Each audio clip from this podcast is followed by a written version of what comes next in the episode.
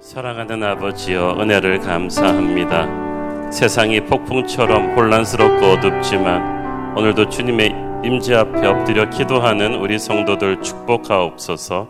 예수님 이름으로 기도했습니다. 아멘. 할렐루야. 오늘도 추운 겨울 아침을 기도로 시작하는 여러분 모두에게 하나님 은혜 충만하시기를 원합니다. 오늘 우리에게 주시는 하나님의 말씀은 사도행전 14장 8절부터 18절까지 말씀입니다. 저와 여러분이 한 절씩 교대로 읽도록 하겠습니다.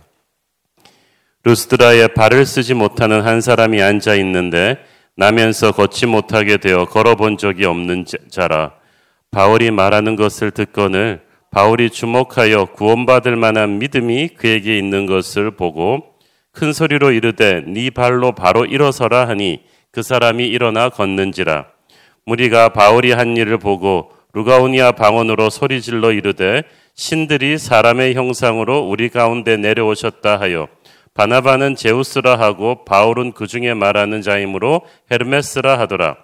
시와 제우스 산당의 제사장이 소와 화환들을 가지고 대문 밖에 와서 무리와 함께 제사하고자 하니 두 사도 바나바와 바울이 듣고 옷을 찢고 무리 가운데 뛰어들어가서 소리질러 이르되 여러분이 어찌하여 이러한 일을 하느냐? 우리도 여러분과 같은 성정을 가진 사람이라. 여러분에게 복음을 전하는 것은 이런 헛된 일을 버리고 천지와 바다와 그 가운데 만물을 지으시고 살아계신 하나님께로 돌아오게 함이라. 하나님이 지나간 세대에는 어, 모든 민족으로 자기들의 길들을 가게 방임하셨으나 그러나 자기를 증언하지 아니하신 것이 아니니 곧 여러분에게 하늘로부터 비를 내리시며 결실기를 주시는 선한 일을 하사 음식과 기쁨으로 여러분의 마음에 만족하게 하셨느니라 하고 이렇게 말하여 겨우 무리를 말려 자기들에게 제사를 못하게 하니라. 아멘. 어저께 우리가 다루었던 이 바울 바나바 두 사도의 이고니온에서의 사역은 극과 극을 달렸습니다. 수많은 사람들이 복음을 영접하고 하나님의 자녀가 되었습니다. 병자들이 하나님의 능력으로 병이 나았습니다. 그렇지만 동시에 엄청난 반대와 핍박이 일어나서 두 사도는 돌에 맞아 어, 죽을 뻔도 했죠. 간신히 이고니온을 탈출한 두 사도가 오늘의 본문의 주 무대가 되든 되는 이웃 도시 루스드라로 와서 복음을 전하게 됩니다. 바울 사도를 가만히 보면 참 훌륭한 분입니다. 어떤 상황이 되든 좋든 나쁘든 가는 곳마다 복음 전하기를 멈추지 않습니다. 여러분의 가슴에 정말 하고 싶은 것은 어떤 난관이 있더라도 합니다. 그러나 진짜 하고 싶지 않은 것은 조금만 힘들면은 핑계를 대고 그만둬 버리죠. 바울의 가슴에는 항상 복음 전파의 열정이 불타고 있었습니다. 오늘 본문의 주요 배경이 되는 루스드라는 본래 퇴역한 로마 군인들의 집단 거주지로 형성된 곳입니다. 전반적으로 지적 수준이 낮고 미신 경향이 짙은 도시였습니다. 다른 도시들과는 달리 루스드라에서는 유대인 회당의 언급이 없는 것으로 봐서 이 도시에는 유대인들이 거의 없었다고 봐도 됩니다. 그래서 바울과 바나바는 당혹스러웠습니다. 이때까지는 어떤 도시를 가도 그래도 거기에 유대인의 회당이 있어서 거기서 복음 사역을 전할 수 있는 이 라운칭 패드, 모판이 되어 주었는데 루스드라에는 그것이 없었던 것입니다. 아직까지 한 번도 경험해 보지 못했던 낯선 상황, 힘든 상황이 닥쳤습니다. 그런데 또 루스드라에서는 전혀 새로운 기회가 기다리고 있었습니다. 유대인 회당을 찾지 못한 바울 바나바는 그냥 야외에서 복음을 전한 것 같은데 한참 바울이 복음 설교를 하고 있는데 군중 속에 앉아 있던 한 안진뱅이와 시선이 마주치게 됩니다. 8절 9절을 보십시오. 루스드라에 발을 쓰지 못하는 한 사람이 앉아 있는데 나면서 걷지 못하게 되어 걸어본 적이 없는 자라 바울이 말하는 것을 듣건을 바울이 주목하여 구원받을 만한 믿음이 그에게 있는 것을 보고 자 우리가 사도행전 3장에서 성전 미문의 안진뱅이랑 좀 흡사하죠. 그 안진뱅이도 날 때부터 걷지 못한 것을 베드로와 요한이 나사렛 예수 이름으로 일으켰지 않습니까? 그런데 이 루스드라의 안진뱅이는 그 안진뱅이와 조금 다릅니다. 이 사람은 바울의 설교를 듣고 있었습니다. 그는 의에 줄이고 목마른 사람이었어요. 그래서 몸이 불편했지만 뚫어져라 이 바울의 설교를 듣고 있었습니다. 구절에 보니까 설교하다가 바울이 그를 주목하여 보았다고 했어요. 그냥 본 게 아니라 주목하여 보았다. 그 말은 수많은 사람들이 바울의 설교를 그날 듣고 있었지만 성령께서 어쩐지 바울의 눈길을 그 사람과 딱 만나게 하셨어요. 듣는 그 사람의 영적인 흡수력이 그만큼 강렬했다는 이야기죠. 여러분 수많은 청중이 앉아서 설교를 하지만 이거는 설교자만 가끔씩 느낄 수 있는 것인데 어떤 성령께서 마치 스펀지처럼 메시지를 끌어당기는 그런 흡인력으로 듣는 사람이 있어요. 그리고 불꽃이 튑니다. 바울이 뭔가 성령께서 하시고자 한다는 것을 느꼈어요. 그러니까 바울이 안진뱅이를 주목해서 본 게 아니라 성령께서 바울을 통해서 보신 것이죠. 하나님의 눈은 항상 하나님을 갈망하는 사람들을 찾고 계십니다. 하나님을 목말라 하는 사람들을 찾고 계십니다. 얼마나 많은 사람이 예배하느냐보다 중요한 것은 얼마나 타는 듯한 목마름으로 하나님을 찾고 있는가가 중요합니다. 왜냐하면 그 사람을 하나님이 그냥 보시는 게 아니라 전심으로 보십니다. 그리고 하나님이 보시고 나면 항상 그 다음 순위에는 뭐가 나옵니까? 하늘의 문이 열립니다. 기적이 옵니다. 축복이 오는 거예요. 그러니까 여러분 하나님의 눈도장을 받는 게 너무 중요하지 않습니까? 역대하 16장 9절을 보십시오. 역대하 16장 9절 시작 여호와의 눈은 온 땅을 두루 감찰하사 전심으로 자기에게 향하는 자들을 위하여 능력을 베푸시나니 이 일은 왕이 망령 때 행하였으니 자 여기까지 여호와의 눈이 온 땅을 두루 감찰하사 전심으로 자기에게 향하는 자들을 위하여 능력을 베푸시다니. 자, 그냥 대충대충 예배하는 자들이 아니라 전심으로 with all his heart 생명을 다해서 최우선 순위를 두고 어, 순위를 두고 마음을 다해서 하나님께 집중하는 사람에게 하나님의 눈이 딱 머무른다는 거예요. 그리고 어떻게 해준다고요? 능력을 베푸신다. 우리는 기적을 원합니다. 하나님의 능력이 내게 임하는 것을 원하는데 그것은 아무에게나 임하는 것이 아니라 전심으로 예배하는 자들에게 임합니다. 전심으로 기도하는 자들에게 임하고 하나님을 목말라 하는 자에게 임합니다. 그런 사람에게 하나님의 눈이 딱 멈춰 서면서 기적이 쏟아지는 것입니다. 오늘 여러분에게 하나님의 시선이 딱 멈추기를 바라고 기적의 축복이 쏟아지기를 축원합니다. 바울이 그 안진뱅이를 보니까 구원받을 만한 믿음이 그에게 있었다고 했어요. Faith to be healed. 구원받을 만한 믿음. 치유받을 만한 믿음이 그에게 있었어요. 루스드라의 안진뱅이에게 언제 그런 믿음이 생겼겠습니까? 그날 그 자리에서 바울의 설교를 들으면서 생겼어요. 왜냐하면 이 믿음은 그냥 하늘에서 떨어지는 게 아닙니다. 성경은 믿음이 생기는 법칙을 정확하게 이야기해 주죠.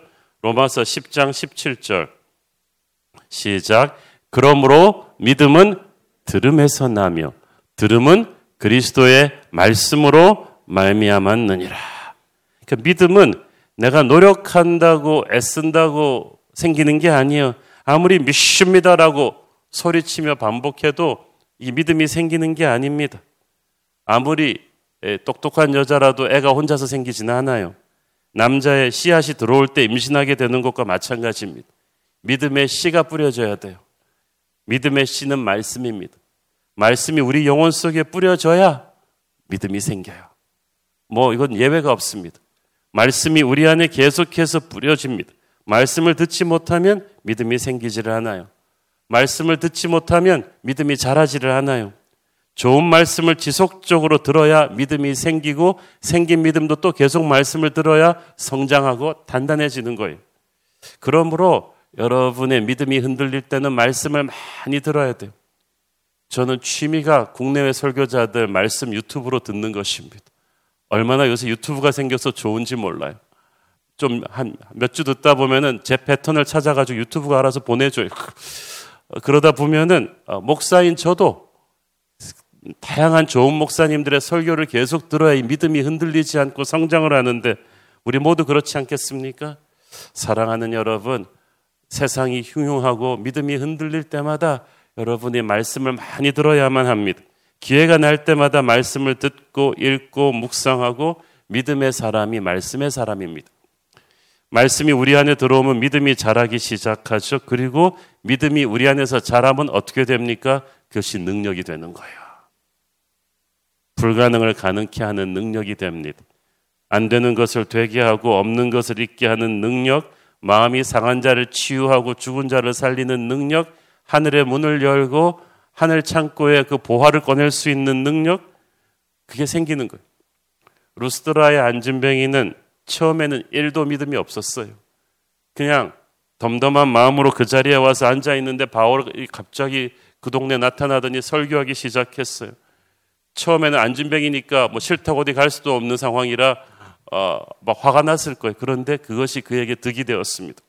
설교를 들으면서 제가 볼 때는 바울의 설교를 한 1시간 이상은 들었을 거예요. 어느 순간부터 말씀이 그 안에서 살아 역사하기 시작했을 것입니다. 여러분 그렇습니다. 이 말씀을 듣다 보면 어느 순간에 하나님이 우리 영혼에 역사를 일으키실지 몰라요. 그거를 모르니까 참 감사한 거죠. 바울은 영의 눈으로 안진뱅이의 믿음을 보았어요. 수많은 사람들에게 말씀을 전했는데 그날 그 사람한테 믿음이 생겼어요. 여러분 사람을 볼 때 그 사람의 겉모습을 보면 안 돼요. 그 사람의 외모나 학벌, 재산을 보는 게 아니라 그 사람의 영혼을 봐야 돼요. 믿음을 봐야 돼요. 바울의 인생이 항상 복음 전파에 맞춰져 있었기 때문에 그에게 가장 중요한 것은 영혼 구원이었고 바울에게는 그의 영적인 목마름이 딱 보인 거예요. 성령의 사람은 영의 눈을 가졌습니다. 영의 눈이 있으니까 안진뱅이의 믿음이 보입니다. 바울은 말씀이 그 안에 들어가 믿음을 만들고 그 믿음이 자라서 이제 능력으로 폭발할 것을 느끼고 있었어요. 이미 죽어버렸다고 생각했던 사화산이 충격을 받고 다시 화라산으로 살아나는 것처럼 뭔지 모를 영적인 힘이 솟아나고 있는 것을 바울이 목격하고 있었습니다. 10절 읽습니다. 큰 소리로 이르되 네 발로 바로 일어서라 하니 그 사람이 일어나 걷는지라. 바울은 모든 사람이 들리도록 큰 소리로 외쳤어요. 왜냐하면 이제 이 루스드라의 안진뱅이가 일어나는 이 사건이 이 동네 복음화의 근원이 될 거예요. 축복의 통로가 될 거예요. 그래서 복음의 능력을 모든 사람에게 공개적으로 보여주기 위해서 큰 소리로 외쳤습니다. 동시에 이 안진뱅이에게 용기를 주기를 원했습니다. 믿음은 상식을 뛰어넘습니다. 없는 용기가 담대함이 생기게 합니다. 사실 큰 소리로 이 사람 보고 일어나라 했다가 안 일어나면은 무슨 망신입니까? 그러나 바울은 이 순간 성령으로 충만했습니다. 머리로 생각하지 않고 영으로 판단했어. 그러니까 체면과 상식을 넘어서서 담대하게 선포할 수 있었던 거죠. 옛날에 그 조용기 목사님 간증을 들으니까 처음에 순복음교는 저렇게 좋은 성전에서 시작하지 않고 한국 전쟁 이후에 수많은 사람들이 어, 병들어서 아프고 가난하던 그 시절에 막 천막촌 같은 데서 시작을 했대요. 그런데 거기서는 정말 기도할 수밖에 없는 게 병원도 없고 약도 없고 그러니까 병든 사람한테 이렇게 안수할 수밖에 없는데 제가 겁이 났대. 이렇게 안수했다가 안 일어나면 어떡하나. 그래가지고 그날 기도하면서 그날 저녁에 이렇게 말했대. 여러분 중에서 아, 이렇게 큰 병은 없을 줄로 믿습니다. 특별히 감기나 몸살 이런 거에 아프신 분들은 다 앞으로 나오라고 기도를 해주겠다고. 그런데 감기 몸살 환자가 아니라 진짜 안진병이가 그, 그 나타난 거예요. 그래가지고 큰일 났다 싶어가지고 이거 일어나라 했다가 안 일어나면 어떡하냐? 그렇게 덜덜 떨면서 첫 번째 안수를 했고 하나님께서 그래도 자신의 약한 믿음에 역사하셔서 막 일어나는 기적이 있었다는 거예요. 그래서 막 사람들은 뭐 너무 미신이다, 무속적인 신앙이다라고 비난을 했지만 그 당시는 너무 가난했고 너무 병자가 많고 그랬기 때문에 목숨을 걸고 기도할 수밖에 없었다는 거예요. 바울도 우리와 같은 성정을 가진 사람입니다. 그 사람도 뭐 1%의 그 두려움이 없었겠습니까? 그러나 믿음은 그 몇 프로의 두려움을 극복하고 하나님의 이름을 담대하게 붙잡는 것입니다. 네 발로 바로 일어서라.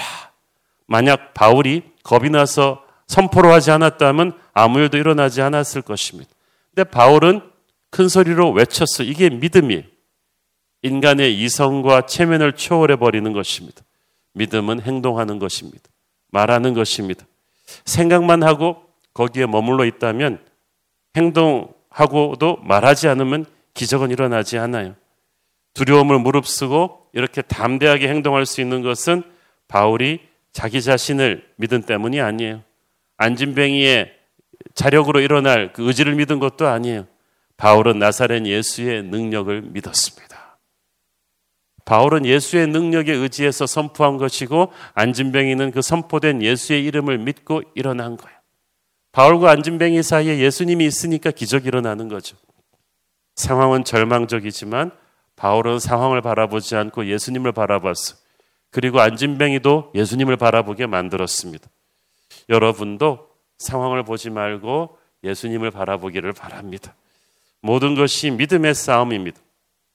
정말 하나님이 계시다고 믿는 것인가 아니면 믿을 수 없다는 것인가?